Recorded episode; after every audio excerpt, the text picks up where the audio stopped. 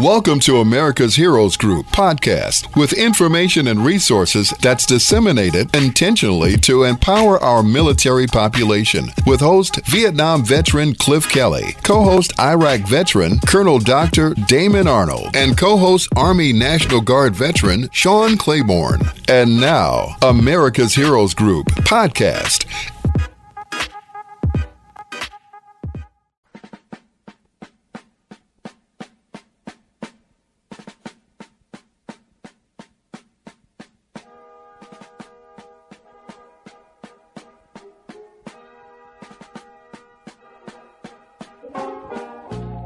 Good afternoon, good afternoon. Welcome to America's Heroes Group on WVON 1690 AM, the Talk of Chicago. I am Vietnam veteran host Cliff Kelly. America's Heroes Group is a live streaming podcast, global platform, radio, print, and digital media broadcast show that empowers change agents through intentionally disseminating information, resources, and referrals to empower our military population and welcome to America's Heroes Group with our partner Jesse Brown VA Works. May is Mental Health Awareness and Military Caregiver Month, and today is Saturday, May 14th, 2022. You just heard our host, Cliff Kelly. I'm the co host, Sean Claiborne, Army National Guard veteran. Our executive producer is Glenda Smith, and our digital media producer is Ivan Ortega of Scouts Honor Productions. And we have a great show for, for you today. We're going to talk about some serious topics. We have a panelist here with us, Dr. John Korpix. He's a psychiatrist a psychiatric and director of mental health at services at J- uh, Jesse Brown VA, and we're going to talk about expanded mental health care at the Jesse Brown VA. So, are you there with us, Doctor? I am. Uh, my pleasure to be here. Thanks for having me again. So, I was going to give the, the audience a little bit of background about your about what you do. So, you're the director of mental health services at the Jesse Brown VA with more than 15 years of experience working with veterans. You're also a Chicago native, a psychiatrist, and a, a faculty appoint, have faculty appointments at the University of Illinois at Chicago and Northwestern University, and distinguished fellow of American Psychiatric Association and former counselor for the Illinois Psychiatric Society.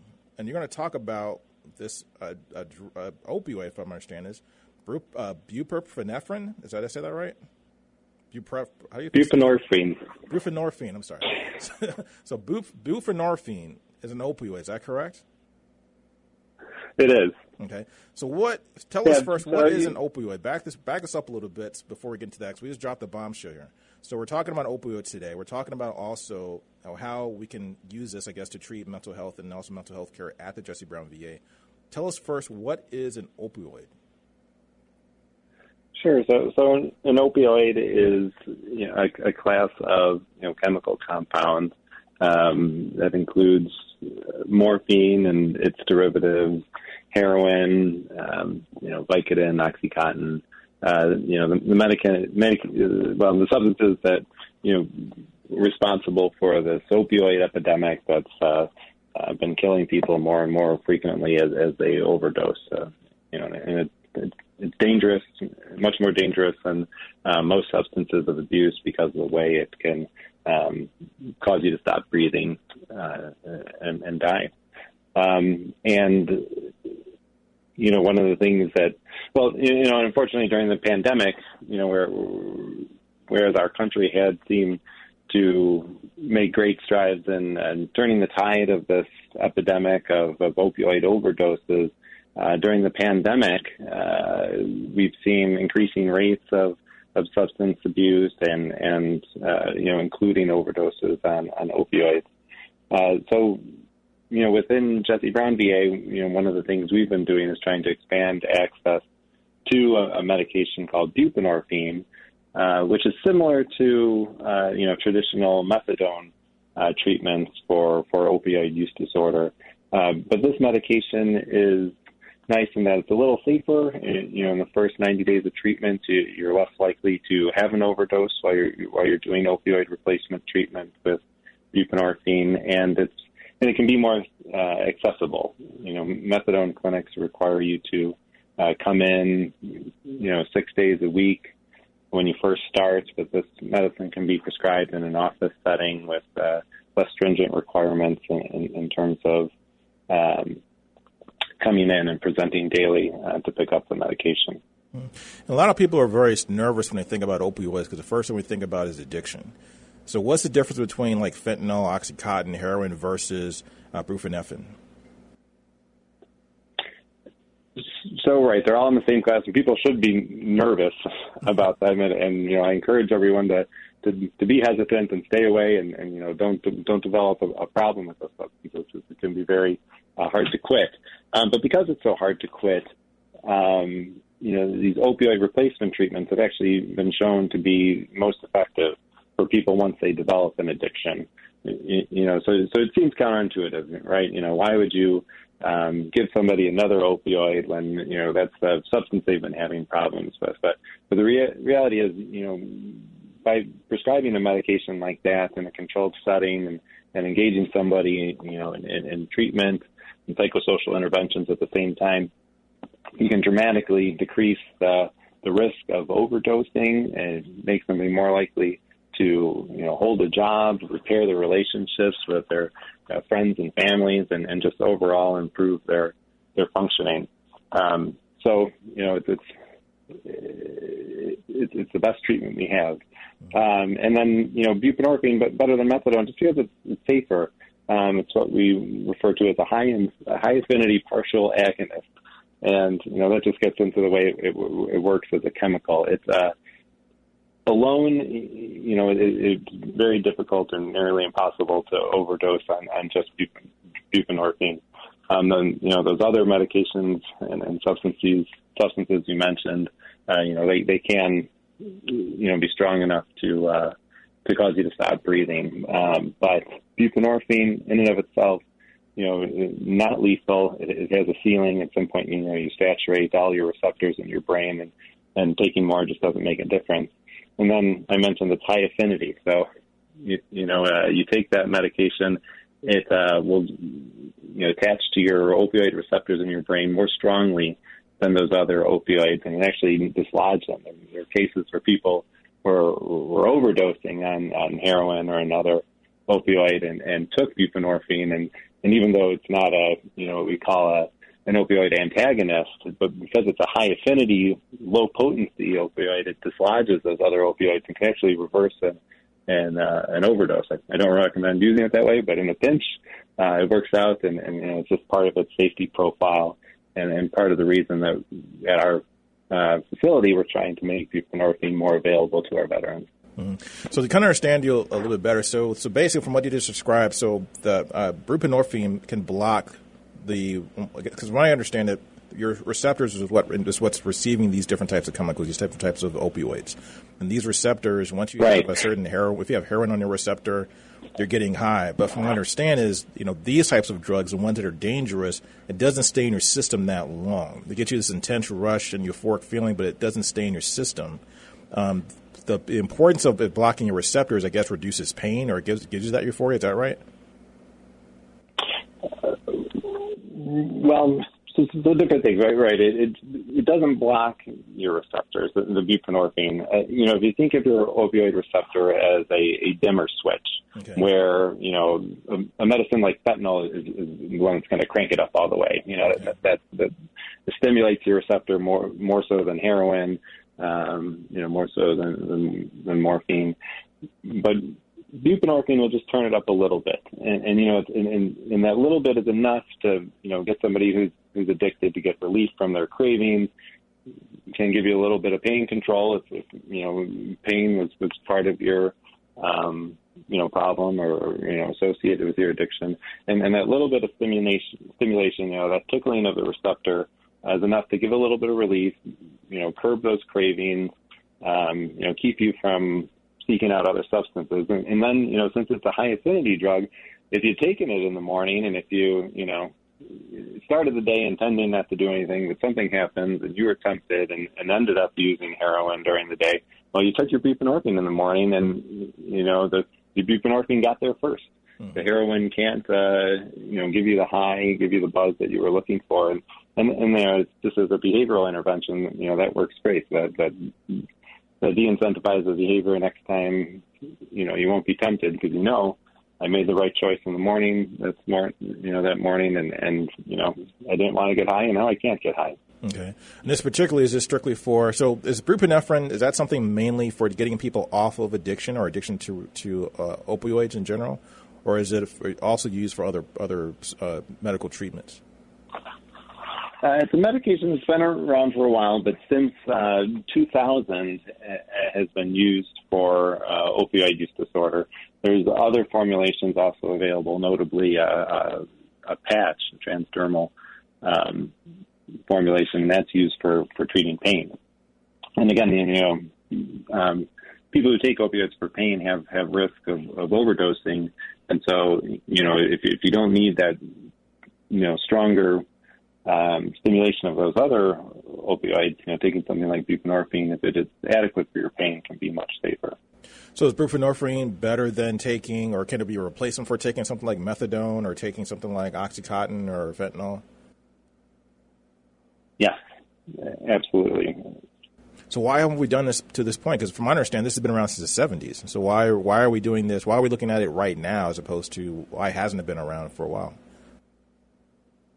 Well, uh, so we've been, you know, it's, it's becoming more and more a, a part of the, you know, opioid use disorder treatment culture. You know, with time, we, we didn't know right away that it was, you know, safer than methadone. You know, the most traditional um, treatment. Uh, but you know, studies have shown, and and not surprisingly, based on you know the, the chemical profile that we're talking about, uh, that high affinity partial agonism, that uh, it is safer. But now we know that you know those first 90 days of when you're in treatment that you are less likely to overdose taking buprenorphine compared to, to methadone. Um, you know, honestly, I, I think part of the factor too is just it's become cheaper.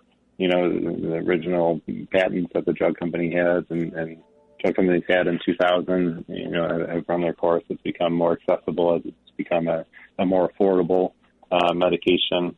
And then, you know, what we're trying to do, well, and, and then, you know, just I think our, our country is getting wise. Um, and, you know, it just makes sense to have something like buprenorphine more available than things like, you know, Oxycontin and, and other medications that were, uh, that many physicians were, you know, misled to believe were, were safe to prescribe.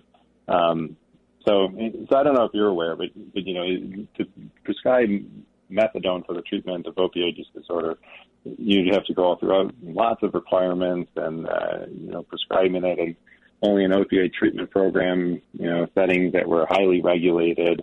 And, you, you know, you have to get special permission to prescribe. And then, you know, in 2000, you know, is, uh, these, these DATA 2000 waivers were available, and, and buprenorphine can now be prescribed also for the treatment of opioid use disorder. But but you would have to, know, do an eight-hour training, and you'd have to get an extra visit from the DEA, and you'd have to track all the, the patients that you're treating, and you still, and then you're capped with how many patients you could treat. But you know the the DEA, SAMHSA, they've been getting wiser. So you know during the pandemic if you it, buprenorphine was the only medication that could be started as a new prescription that that's a controlled substance over the phone. Um, even during the pandemic, if you were going to start any other controlled substance, you had to have a video visit or an in-person visit. Um, but you know, now we're, we're pushing this out. We're getting wise that it makes more sense to have buprenorphine more available. And then within my own facility, it, well, so I mentioned that eight-hour training. So now that that requirement has been waived, and physicians can just you know notify the DEA they're interested in prescribing and be granted that waiver without completing the training that had been required in the past. So, so in my facility, you know, we've been rolling it out. You know, instead of just having our specialty addiction psychiatrists prescribing in their clinic, we're prescribing buprenorphine in general general mental health clinics in our emergency room uh, in our inpatient psychiatry and medical floors, and, and we're just trying to expand from there to you know make this medication more available and, and get our veterans the help that they need. So, what's the connection between buprenorphine and helping veterans prevent suicide or, or not have the temptation for suicide? Well, maybe not as it's more so preventing overdoses, okay. right? And and sometimes, uh, you know, overdoses is, is the chosen means uh, for suicide. You know, some some overdoses are intentional. Uh, you know, others, many others are, are accidental. Mm-hmm. And what's the, the and what how important does it play with peer support? How does that play into the whole treatment and also the prescribing and things like that? How does what separates? Because from what I understand, um, uh, uh, buprenorphine is not 100 uh, percent successful. It, is, it depends on the person, it depends on a lot of circumstances or things like that. What makes it more successful? Well, you know, various factors. You know, staying on the medication. You know, more than anything. Uh, you know, not dropping out of treatment. Uh, you know, folks have a hard time getting on buprenorphine sometimes because you know it, it doesn't turn that opioid switch up all the way. Uh, so you, you actually have to be in withdrawal when you start taking it, and uh, you know can have a, experience a little withdrawal on, on the first couple doses. Uh, if your body's used to having a, higher concentration of, of you know opioid stimulation available. Um, but then, you know, the the other thing is it's like getting folks to stick with it and save the program you know, the studies show you can't can't stop the medicine too fast. Um, you know, and, and I always encourage my patients just to be patient and take their time. You know, you know, they start taking buprenorphine and they're doing well and they're not using heroin anymore. And then they, you know, can be in a rush to get off of it. But, you know, their studies have shown you can stop too soon. And, you know, the quicker you stop or the sooner you stop, you can be more likely to, to overdose or relapse and so, you know, I, I, I try to teach my veterans to, to be patient with the process and with themselves and, uh, you know, make all those behavior changes too that are, that are associated with recovery in terms of, you know, breaking that relationship with their, with their drug dealer or, you know, wherever their, whatever their opioid of cho- choice is and where they're getting it and, uh, and other things. But, but you mentioned peer support too. And that, you know, that's something I, I also wanted to, to mention, but but it, it's changing the subject a little bit. But but uh, you know, it's Mental Health Awareness Month, and you know, if, anything, my purpose of being here today is, to encourage more veterans to to take care of, you know, take advantage of their benefits, and you know, have the courage to be vulnerable and, and admit when they're not okay, and, and get the, the help they need. So, what makes peer support so great is, you know, these are other veterans in recovery from from their own mental uh, illness, and uh, you, you know just showing you know how recovery works and how great it can be, and you know kind of you know I can do it, so can you uh, kind of message, and, and they're just extremely effective at, at, at destigmatizing treatments and, and helping us engage and, and motivate veterans to, to pursue their own recoveries. Mm-hmm. Uh, doctor, and it's something I know a lot of people talk about this in everyday society, especially in social media. But is mental is is addiction a mental illness? Uh, yes, I, according to the American Psychiatric Association, yeah, the, the addictive disorders, yes, uh, are, are a form of, of mental illness. Do we? Do you think that we treat it that way in society in general? When we think about it in everyday life, do we treat mental uh, addiction as a mental illness? Do we, or do we? How do we really see it? Is it more? How do we stigmatize it? I, you know, from my perspective, you know, mental illness uh, broadly is, stigmatized, and, and people have a hard time admitting they're not, you know, okay and, and seeking treatment and, um, you know, getting help with the problems. And, but then within um, mental health. I, I think you know addiction has an, has additional uh, stigma. Uh, you know that, that, that's even worse. You know to to admit that uh, you know you have an addiction, you've lost control, that you need help. Um, you know I, I think that's even extra challenging. Hmm. And then, as a psychiatrist, um, can you kind of give me an idea, like how someone get to the point, or how someone could have the uh, the idea that they can control, or have the notion they can control an addiction? Because I, I hear that oftentimes. When people either either have an alcohol problem, or they have a, a drug problem. Um, they get to maybe a point where they recognize they have a problem because something horrible happened. Usually, they're they're knocking on death's door, or something horrible happened with a reaction or whatever. Uh, they overdose or something like that. But then they get to the point where they thought they could get away from it, but then they say, you know what? I'm not going to go away from it completely. I'm just going to see if I'm just going to manage it. I'm going to. I have it under control. Yeah, and I, I, I think some people have more success than others, but but you know these illnesses run run a spectrum. You know where where where uh, some people function better than others, and you know, in, in rock bottom, sometimes what's different from one person to another. Um, you know, where they're finally motivated to get some help. But but with any you know mental illness, you know, m- mental illness requires two things. Uh, any mental illness, you you must suffer to have mental illness, and it must impair your functioning. Mm-hmm. Right. So so, so, substance use is not the same thing as a substance use disorder. Mm. Um, and you know, there's a spectrum spectrum from you know folks that experiment and try something once and decide they don't like it, somebody who starts to develop a habit, you know, to, to somebody who, who loses control and it, it can cost them, you know, their job, their relationships, their health. Um, and and you know, it, it it's along a continuum and it varies person to person. And you know, I think the the sooner one realizes, uh, you, you know, the, the negative outcomes associated with their use, the, the better off they are. And uh, you know, we're just here to, to help people, um, you know, get control of their lives and, and get their functioning back and and you know, lead the most fulfilling life possible. Dr. John Korpic, Psychiatric Director of Mental Health at the Services at Jesse Brown VA. We appreciate your time. Appreciate you coming on our show and giving us some great information about a drug that can actually help people get off addiction. No, my pleasure. Thanks for having me again. This is America Heroes Group. We'll be right back.